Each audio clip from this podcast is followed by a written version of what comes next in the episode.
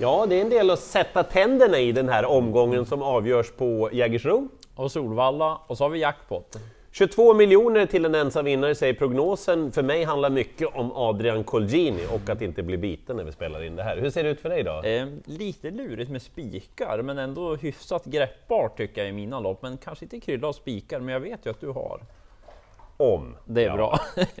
Då kör vi! Eh, V86 första avdelning och favoriten är nummer 10 Don Cash. Han är ju hur bra som helst. Han ingår i Adrian Colginis ruskigt formstarka armada av tävlingshästar. ja, som de går hästarna.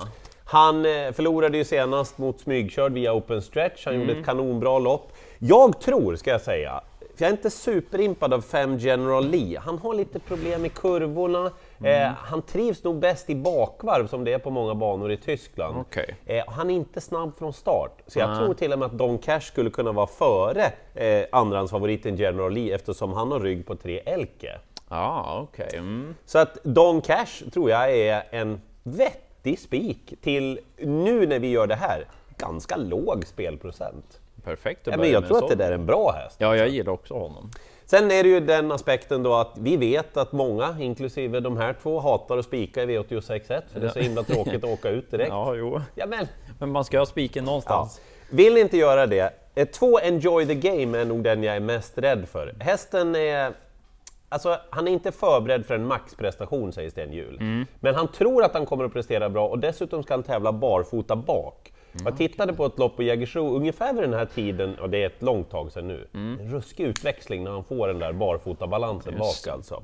Bra läge dessutom, ska ni gardera ytterligare ett Benjamin S kan inte försvara någon ledning. Mm. Men spännande på barfotabalans och så 12 Digital Crunch. Den är ofta mycket betrodd. Jag tror att han kommer Mm. att hamna lite långt ner den här gången. Just det, gillar långdistans också. Men jag spikar nog 10 Don Cash. Och ska jag spika någon i mina lopp, då blir det nog i avdelning två. Det är ganska jämspelat mellan ett Didi Dam och nummer 10 Kia Aura. Jag föredrar den sistnämnde, ja. Eh, Didi Dam. Mm. Vad har vi? Gjort två starter i Sverige nu. Alltså gjort det bra, men inte något sådär jätteextra. Hon har aldrig vunnit lopp heller. Jag har sett lopp i Finland och hon gått i ledningen och inte heller hållit hela vägen. Så att Ja visst, hon kan vinna, men jag tror att Tio Kia Ora är bättre. Hon har ändå ganska lämpligt utgångsläge också. Spår 9, hon sitter i andra spår direkt. Det är ju bara en häst på start, så att hon borde inte sitta så långt bakom ledaren. Så att jag tror att hon kan blåsa till dem sen. Hon var ju väldigt bra vid seger. Verkligen, Eh, verkligen. Senast blev det galopp, men hon fick ändå en liten genomkörare då fick jogga med bakom fältet och så lite tätare starter nu. Så att jag är inne bara på att ta en häst i det här loppet. Du får ju se henne värma, det blir viktigt. Just det. Men öppet annars om man ska gardera. Ja, du smågillar ju tre Girl Power Sisu. Jag tycker det finns bra fart i den. Mm, så den skulle jag nämna om man vill gardera barfota bak på henne också. Hon har gått det några gånger förut, men ja, det var ett tag sedan nu, så kanske den. Det är några fler som rycker skorna också. Det kan man hålla koll på, men jag tar nog bara en jag också i avdelning två då. Ja.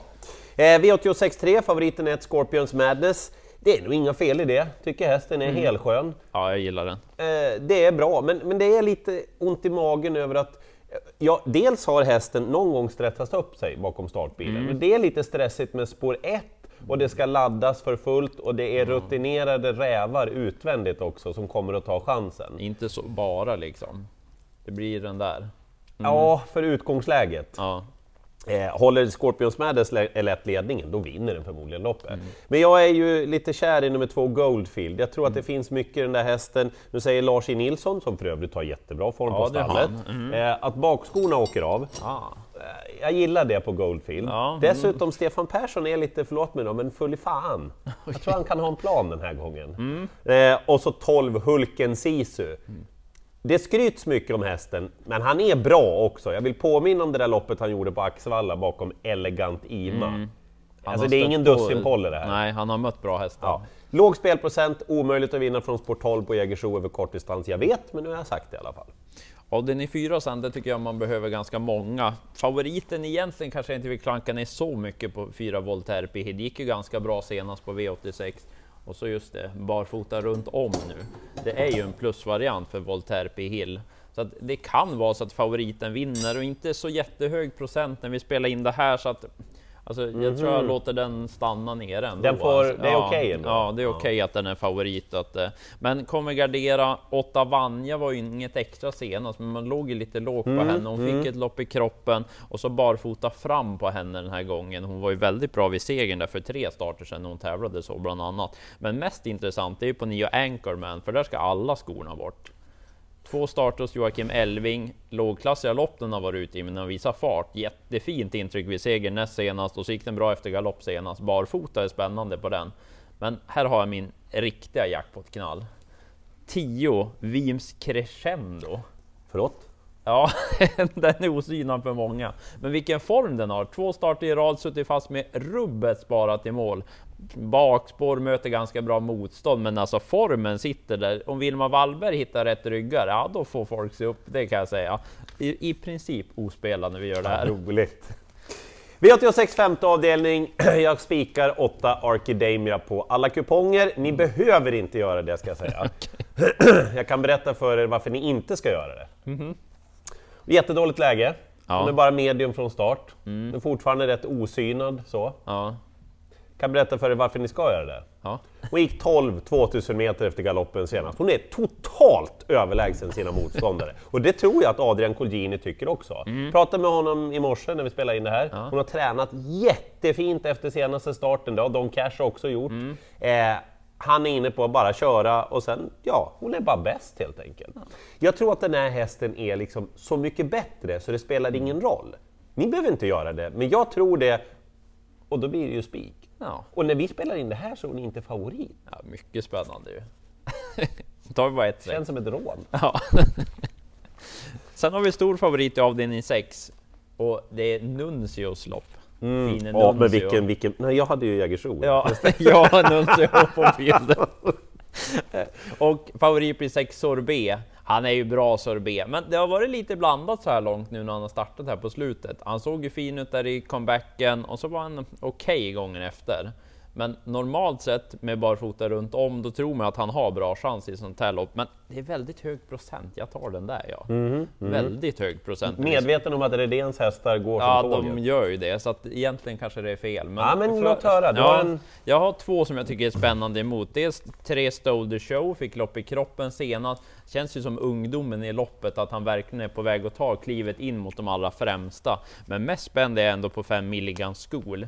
Var det lite blandat på honom på slutet, får pausa lite och så kommer han ändå ut i Nuncios lopp. Stefan Melander tar ut honom här och sen han har alltså gjort 104 starter i sitt liv. Ja, Men nu är det väl ändå det mest spännande på länge på Milligan School, att Björn Goop får chansen den här gången.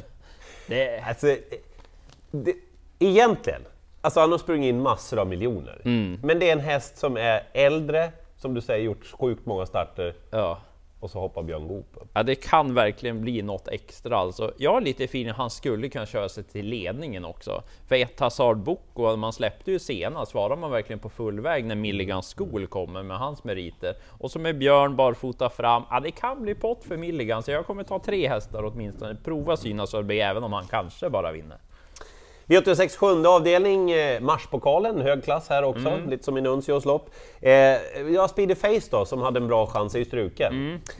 Eh, det öppnar upp loppet något oerhört. Åtta Dear Friend möter ju hingstar av Allake den här gången. Hon Mm. är ju jättetuff och jättestark och Johan Untersteiners hästar har bra form, men det känns ju inte riktigt rättvist att säga att ni kan spika Dear Friend. Liksom. Mm. Hon kan ju göra ett kanonlopp och vara fyra. Så den här, Ja, det får ju ändå bli det med Ja. tanke på att det finns massor av startsnabba hästar invändigt också.